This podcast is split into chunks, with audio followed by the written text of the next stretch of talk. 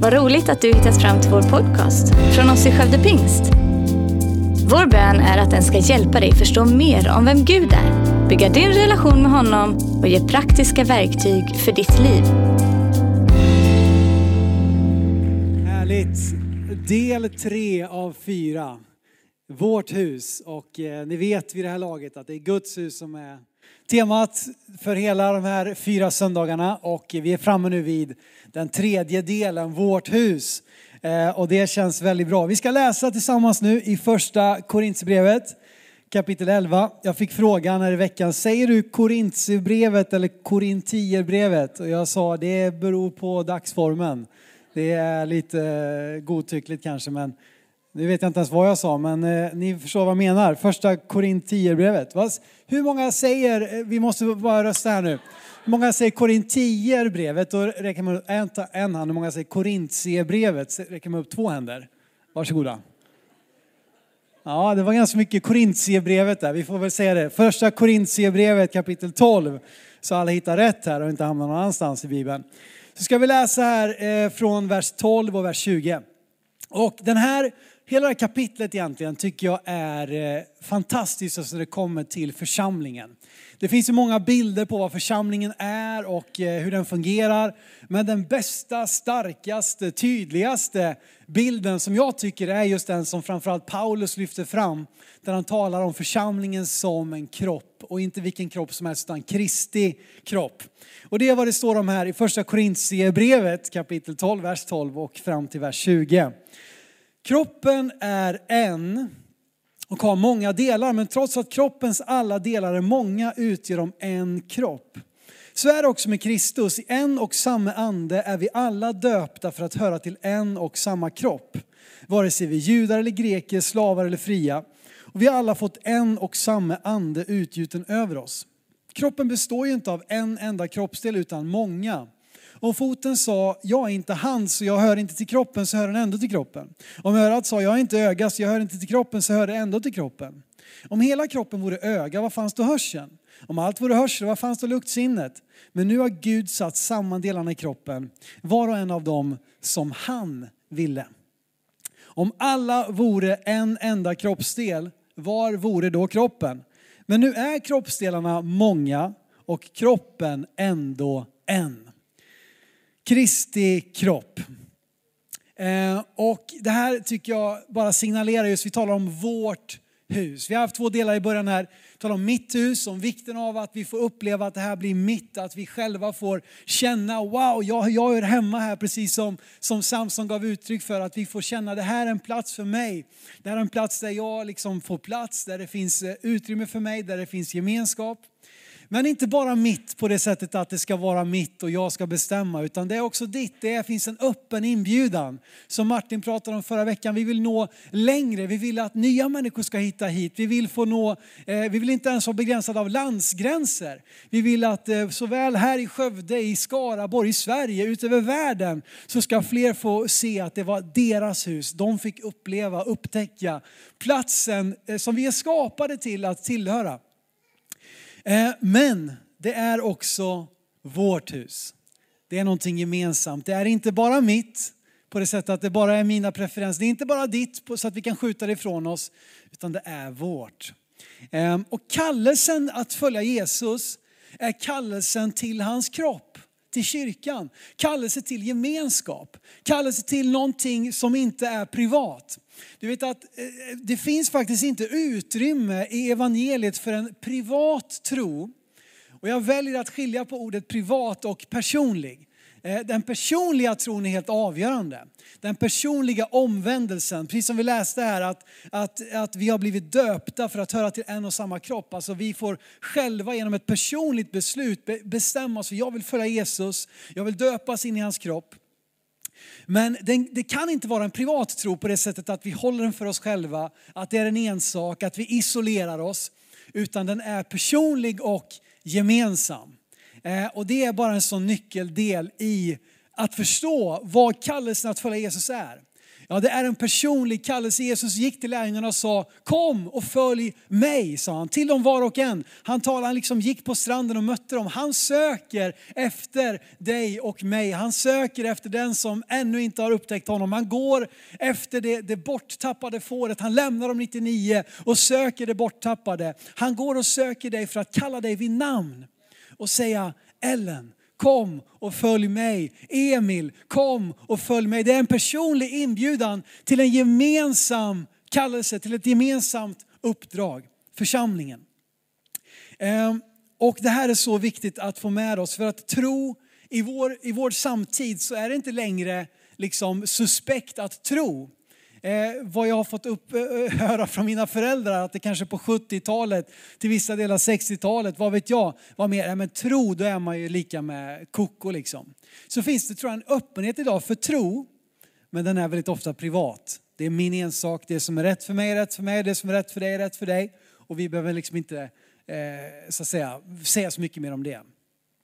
Men det är någonting med den kristna tron som inte kan, som inte kan stanna vid någonting privat utan som eh, blir utgivande, som blir gemensamt. Eh, och det här att det då inte endast är mitt hus är ju också att det, det, det hänger inte bara på mig. Du vet när jag flyttar hemifrån till gymnasiet 2004, flyttade hit till Skövde och jag hyrde faktiskt en lägenhet av Ebbe och Helene som då hade en lägenhet eh, på Östermalm. Och jag fick ju göra vad jag ville där i min lägenhet. Det var bara jag som bodde där. Ehm, och det var ju underbart. Liksom. Jag byggde mina egna, egna möbler, jag, jag lagade min egen mat. Jag, det var kanske inte alltid härligt men, men det var liksom, jag försov mig till skolan när jag ville och så vidare. Jag, jag hade den möjligheten, det var mitt hus, det var min lägenhet. Även om, ja det var inte min på det sättet, ni förstår. Men det var mitt hus. Sen gifte jag mig. Och de första månaderna bodde vi inne i den där lägenheten. Ehm, och jag försökte faktiskt inför då, eh, vi bodde där bara några få månader, så försökte jag åka hem till Kari, jag tog lite tavlor hemifrån henne och jag tog bort lite av mina grejer och hängde upp på väggen hennes saker så att det skulle bli lite mer vårt. Men sen skaffade vi en gemensam lägenhet då efter att vi har varit i Tanzania ett halvår. Och hör och häpna, jag vet knappt om några av mina möbler några av mina tavlor, några av mina hemmasnickrade grejer. Ingenting fick plats när det var, när det var vår lägenhet.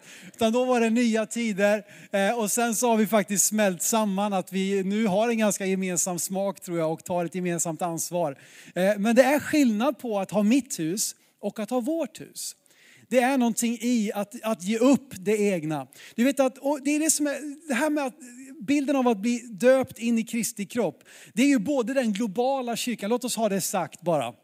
Vi tror inte att endast pingstvänner kommer till himlen. Vi tackar Gud för, för alla våra trossyskon som bekänner sig till Jesus, som predikar hans ord, som är överlåtna till Faderns vilja och uppdrag.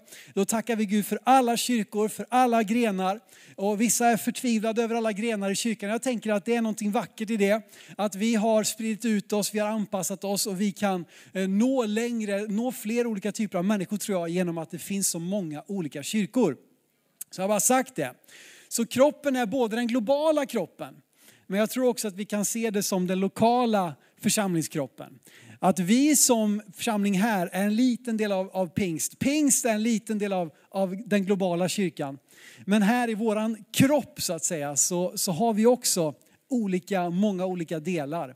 Och det har varit så underbart de här första veckorna när vi har fått se, ni, har fått, eh, ni som har varit här har fått skriva ner på kort liksom, eh, och formulerat, vi kommer återkomma till det, men liksom, vi har hundratals kort där människor säger, de här olika kroppsdelarna ger uttryck för liksom, på vilket sätt det här har blivit deras kyrka och vilka vi drömmer om att nå, att vi som kyrka skulle få nå. Vi har helt enkelt ett delat boende.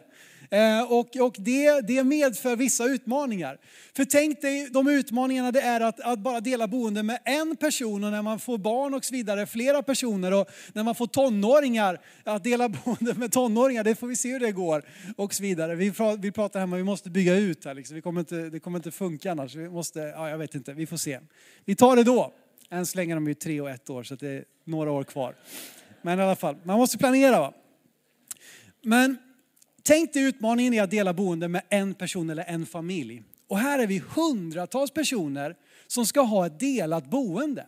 Vi ska ha en del, en gemensam församling där vi på något sätt ska, ska enas kring en gemensam riktning och, och liksom tillhöra samma grupp och ta ett gemensamt ansvar eh, och få, få det här att funka. Alltså det är, det är ett mirakel. Guds församling är ett mirakel. Men det är också otroligt vackert för vart annars kan man se just det här? Från över generationsgränser, över nationaliteter, över liksom eh, socioekonomiska förutsättningar så möts församlingen. Och där kan vi få krama om varandra, vi kan få prata med varandra, vi kan få dela livet tillsammans. Det är något otroligt vackert i detta, men det är inte utan utmaningar. Och det här med kroppen, det är så starkt för det visar både hur otroligt beroende jag är av min församling och det visar också att jag har någonting att bidra med. Jag säger ofta när vi har dopsamtal just att vi döps inte bara från någonting. Vi begraver inte bara det gamla livet, liksom, vi begraver inte bara synden eh, och den gamla skapelsen, liksom, utan vi döps till någonting. Vad döps vi till? Vi döps till Kristus och det är hans, till, tillika hans församling. Så vi behöver det och säg, lek med tanken att du är mjälten eller att du är lillfingret eller att du är eh, nackkotan, jag vet inte vilken del du är. Och så tar du bort den från kroppen. Du förstår själv hur, ja, vi kommer dö, vi kommer ruttna, vi kommer tvina, förtvina. Eh, utan vi behöver kroppen, vi behöver församlingen i all sin ofullkomlighet, i all sin bristfällighet, i all sin liksom mångfald och mångfacettering så behöver jag ändå hela kroppen. Och som Paulus säger, bara för att jag har öra och gillar att höra så kan jag inte liksom förneka ögats roll eller, eller, eller vilka delar den är. Ehm, och det här är någonting fantastiskt. Så när man då ska slå samman sitt boende då är det helt plötsligt hundratals små grejer, rutiner, vanor. Eh, liksom allting ska helt plötsligt börja smälta samman. Och, och, och, jag vet inte hur ni har haft det, när, ni som numera bor tillsammans och ni som bor ensamma. Jag avundas er faktiskt. Jag, jag är lite av en ensamvarg. Jag har en keps där det står Lone Wolf på. Eh, och jag känner att när jag tar på mig den då, då är jag liksom det är mitt rätta element. Vi får rida bort liksom i horisonten på någon häst ute i någon öken. Nej, nej, jag skojar bara. Jag är inte riktigt så hemsk. Tänk att vara gift med mig. Alltså, det är, eh, ja, det får ni prata med Karo om. Men hur ska vi då få, få det här att funka? Liksom, du vet? Hur, ska man, hur ska vi hantera tvättsorteringen? Hur ska vi, vem tar ansvar för matlagningen? Och vem diskar? Och, och hur viker vi lakanen? Du vet, det är massa, massa små saker som vi ska förenas kring. Så undra på att det ibland uppstår lite splittring och friktion och grejer i Guds församling. När vi ska vara hundratals som enas om de här sakerna. Ett sätt att minimera friktionen är att vara uppriktiga med förväntningar och värderingar. Om vi kan gå in i relationer, om vi kan gå in i åtaganden och försöka reda ut förväntningar och värderingar, då har vi kommit en lång bit på vägen. Och därför har vi lagt ganska mycket tid på de sista åren att få jobba med just de här sakerna. Att få formulera vision. Vad är, det vi, vad är det vi söker efter? Vad är det vi brinner för? Vad är det vi strävar efter? Att få formulera kultur, att få liksom jobba med de här sakerna. Vad förväntar vi oss av ledare egentligen? Jag har ingen sagt det, undra på att det uppstår, uppstår krockar när ingen säger någonting förrän någonting blev som det inte var uttalat att det inte fick bli. Förstår ni? Kan vi vara överens om förväntningar och värderingar så har vi kommit en lång bit på vägen. Och ni vet det, ni som är föräldrar framförallt, att det handlar inte om, om lika ansvar. Det, finns, det har funnits kanske historiskt sett en, eh, en, en, bild på, liksom det här, på den demokratiska församlingen där varje medlem har en röst och det tror jag är väldigt sunt och väldigt eh, riktigt.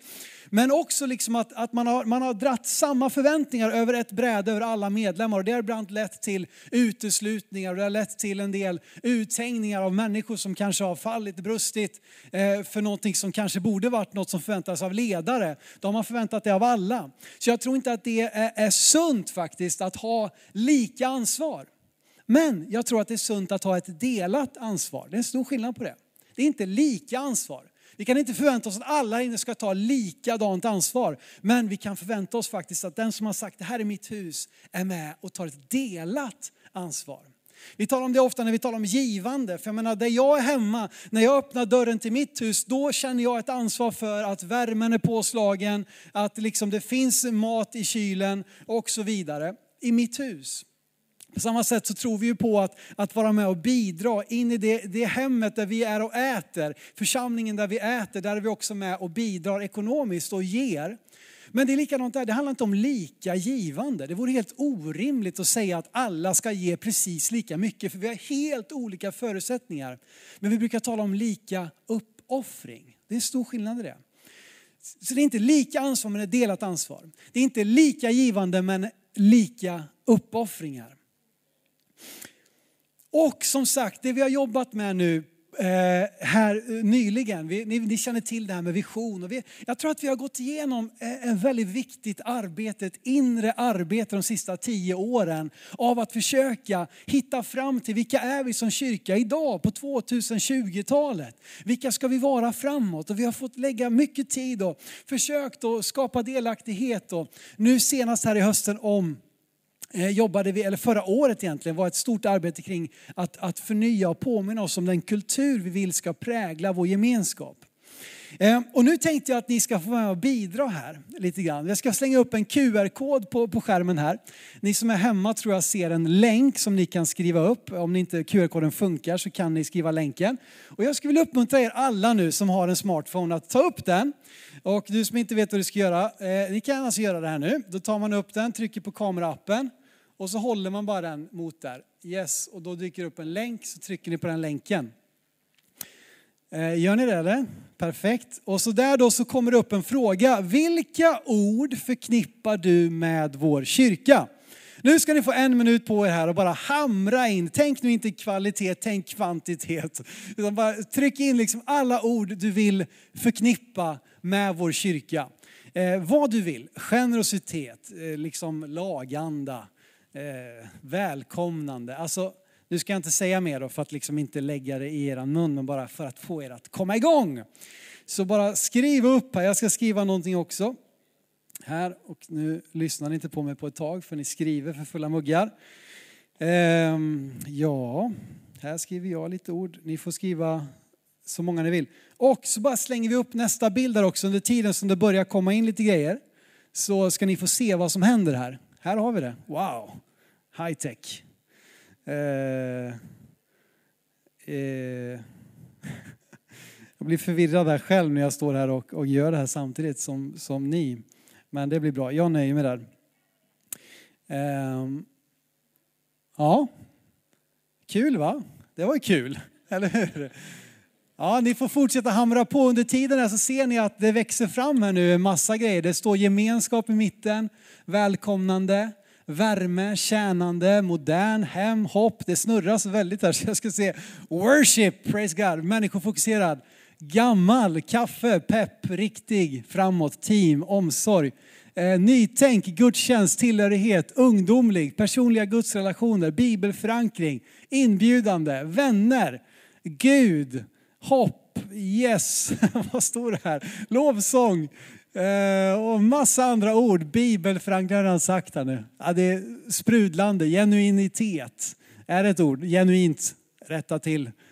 Eh, och eh, bibeltrogen, och, det kommer massa härliga ord där. Vad står det? Simon Holst, amen. Jag är med. Jag blir inte av med. Underbart, ni får fortsätta hamra in här så, så kommer det hända grejer. Det här är ord som vi bara tillsammans här nu formulerar. Det här är ord vi vill förknippa med kyrkan. Och på liknande sätt så har vi jobbat med vad är det vi vill, inte minst det här med namnprocessen.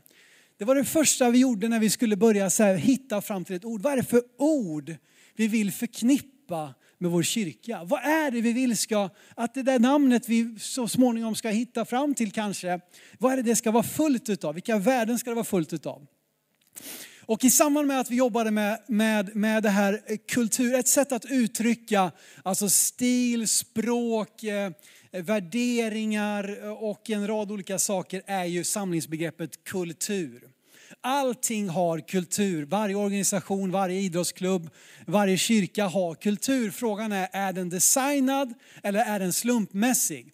Har det bara blivit så för att det bara har blivit så? Eller har det blivit så för att vi faktiskt är, är, är liksom medvetna och genomtänkta med vad vi vill ska prägla oss som kyrka? Och vi ska spara den där, alla ni som hamrade in nu, vi kommer spara det eh, och, eh, och ha med det framåt här. Eh, men de orden som vi kom fram till är de här. Och jag ska liksom inte nu gå in på allt det här, men vi pratar om åtta stycken ord som kan sättas ihop två och två. Närvarande herdar, generösa guldgrävare, genuina termostater och saliga delägare. Alltså jag älskar de här orden och jag ska tala långt och länge om dem. Men det här är vad vi vill ska prägla vår gemenskap. Och du kanske undrar lite med delägare, vad betyder det? Termostater, det har jag hemma, men vad betyder det här? Vi, vi får återkomma om det, men vi, vi, vill att det här ska vara ord som vi lever med, som vi påminner oss om, som vi, som vi försöker liksom, det är också ett rättesnöre vad som inte är okej okay, kanske ibland. Att om, om vi är generösa, så är snålhet, gnidenhet, missunnsamhet, det är saker som inte är en del av vår kultur.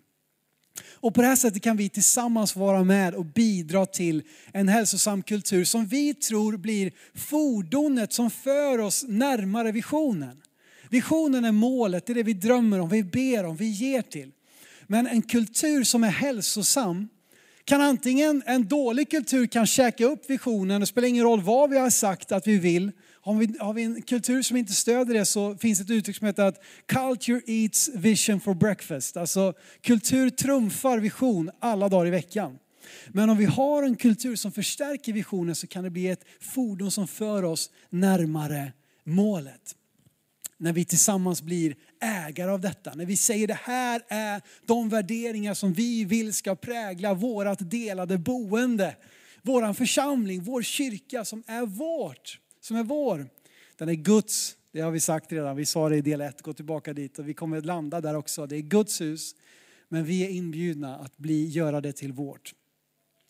Den första söndagen jag predikade här i kyrkan, det var den 27 september 2009. Eh, då hade jag predika, eh, rubriken ett En kropp, ett huvud, ett hjärta. Ehm, och jag har lagt till nu idag en ande. Eh, men min första predikan jag någonsin höll här på en söndag i vår kyrka var en kropp, ett huvud, ett hjärta. Jag har en liten sån eh, predikodagbok där jag skriver upp alla ställen jag predikar. Det var ganska kul faktiskt eh, att gå tillbaka ibland. Plus om man ska åka någonstans och predika igen så är det bra att kolla, har jag predikat det här där? Så man inte gör bort sig. Även om ingen kommer ihåg, men det är en annan femma. En kropp, det har vi pratat om. Den här kroppen då, det är så viktigt att bara säga det, vi har ett huvud. Ett huvud finns i den här kroppen. Det finns inte två huvuden. Vicky Bengtsson som var eh, pastor här före, tillsammans med, med, med, Sven här tidigare, hon sa att allt som har två huvuden är ett monster. och och jag, jag tror det ligger någonting i det. Men vad är det för huvud vi har? Låt oss läsa i Efesierbrevet 4 kapitel 15 och 16 så ska du bara få de här lite så här bara en påminnelse nu på slutet. Även om vi tillsammans sätter våra ord så finns det ett huvud som trumfar vad vi säger. Ett huvud som leder, ett huvud som vi ska växa upp till. Eh, den här kroppen har ett huvud och han har ett namn. Och vi ska läsa om honom i Efesierbrevet 4, 15, 16. Vi ska hålla fast vid sanningen i kärlek och på alla sätt växa upp till honom som är huvudet Kristus. Av honom fogas hela kroppen samman och hålls ihop genom det stöd som varje led ger. Med den kraft som är fördelad åt varje enskild del, så får kroppen sin tillväxt och bygger upp sig själv i kärlek. Vi har ett huvud och vårt mål är att växa upp till honom. Vårt mål är att bli som Jesus. Vad ska du bli när du blir stor? Som Jesus. Vad ska den här församlingen bli när vi fyller 120 år? Som Jesus. Vad ska vi bli liksom, eh, de, de, i, all, i all framtid? Vi ska bli som Jesus. Vi ska växa upp till honom, bli mer lika honom. Huvudet har ju vissa funktioner. Huvudet är den naturliga platsen att inta näring, äta, dricka. Alltså genom Jesus får vi den näring vi behöver. Munnen har också, och ansiktet med ögon och mimik och är ju vårt främsta kommunikationsmedel. Så att det som borde vara det vi kommunicerar mer än någonting annat borde vara Jesus Och det borde vara han också som får föra vår talan. Vad har vi för värderingar? Vad står vi på för grund? Vad tror vi på? Ja, låt oss lyssna på han som är huvudet när vi tar ställning i olika frågor, även om det ibland går stick i stäv med vad samhället och samtiden just nu tycker. För att vi har ett huvud med en mun och det är Jesus. Så vi vänder oss till honom för vägledning. Och det han talar mycket om, det vill vi tala mycket om. Det han talar lite mindre om vill vi tala lite mindre om. Och det han talar ingenting om kanske inte vi heller ska tala så jättemycket om. Vi har ett hjärta. Låt oss läsa om den första församlingen i eh, Apostlagärningarna 4. Eh, ett sånt underbart ställe. Här så har församlingen börjat fortsätta växa. Från pingstdagen, ni vet det var 3000 som döptes så har det fortsatt att växa. De har börjat redan fått uppleva en del förföljelse, en del utmaningar. Men så står det här i Apostlagärningarna 4, vers 32 och 33. Hela skaran av dem som kommit till tro var ett hjärta och en själ. Ingen kallade något av det han ägde för sitt, utan de hade allt gemensamt.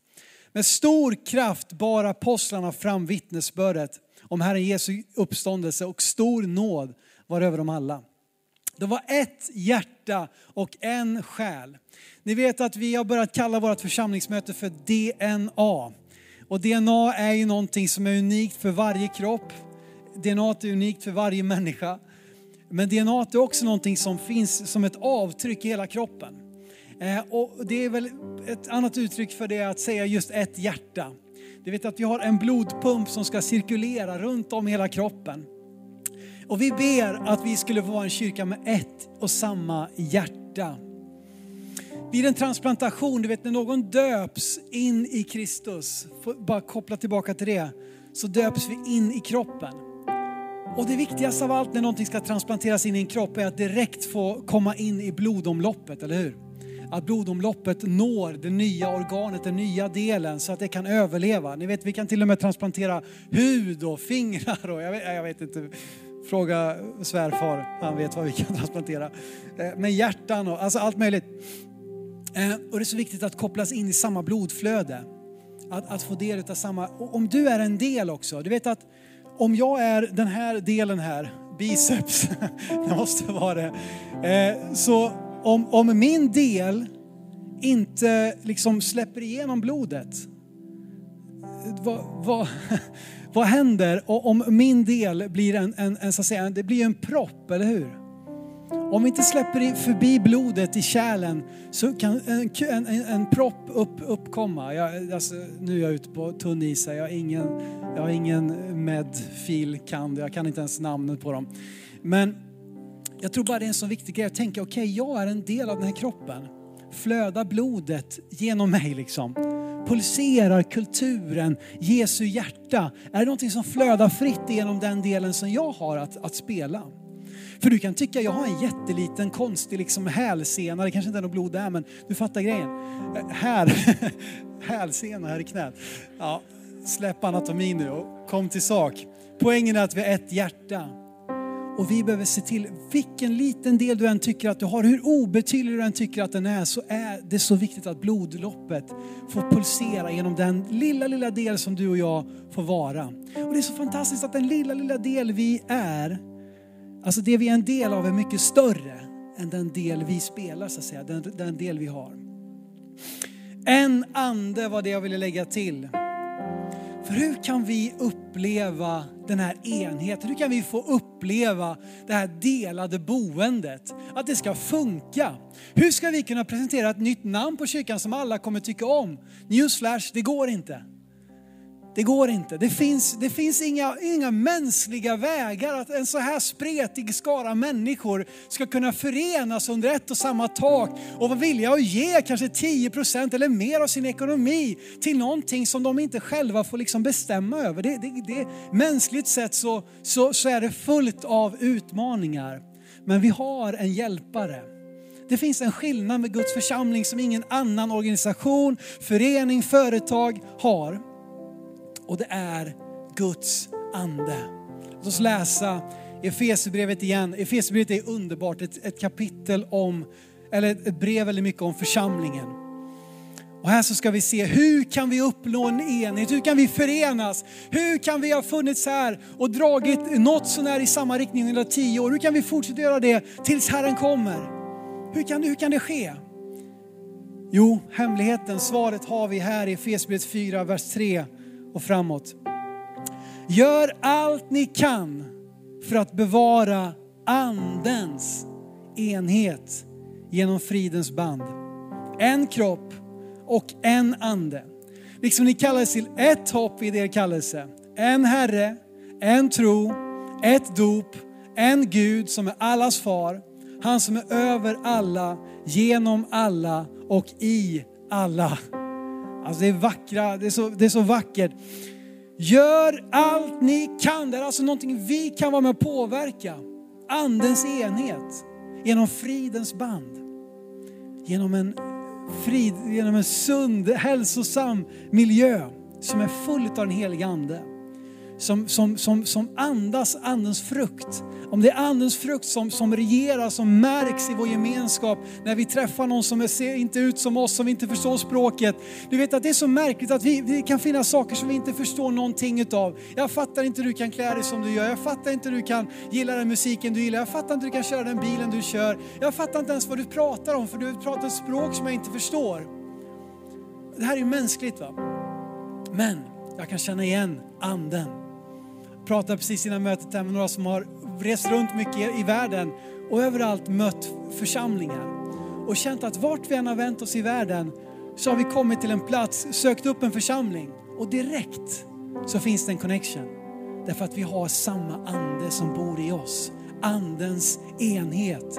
Det är det som kan få oss att sluta upp runt ett och samma uppdrag som är givet av Jesus Kristus. Det är det som kan få oss att ge upp våra egna ägodelar, ge upp vår egen tid, ge upp våra egna liksom anspråk. Därför att anden leder oss, anden enar oss, anden för oss framåt till att växa upp till fullheten i Kristus Jesus.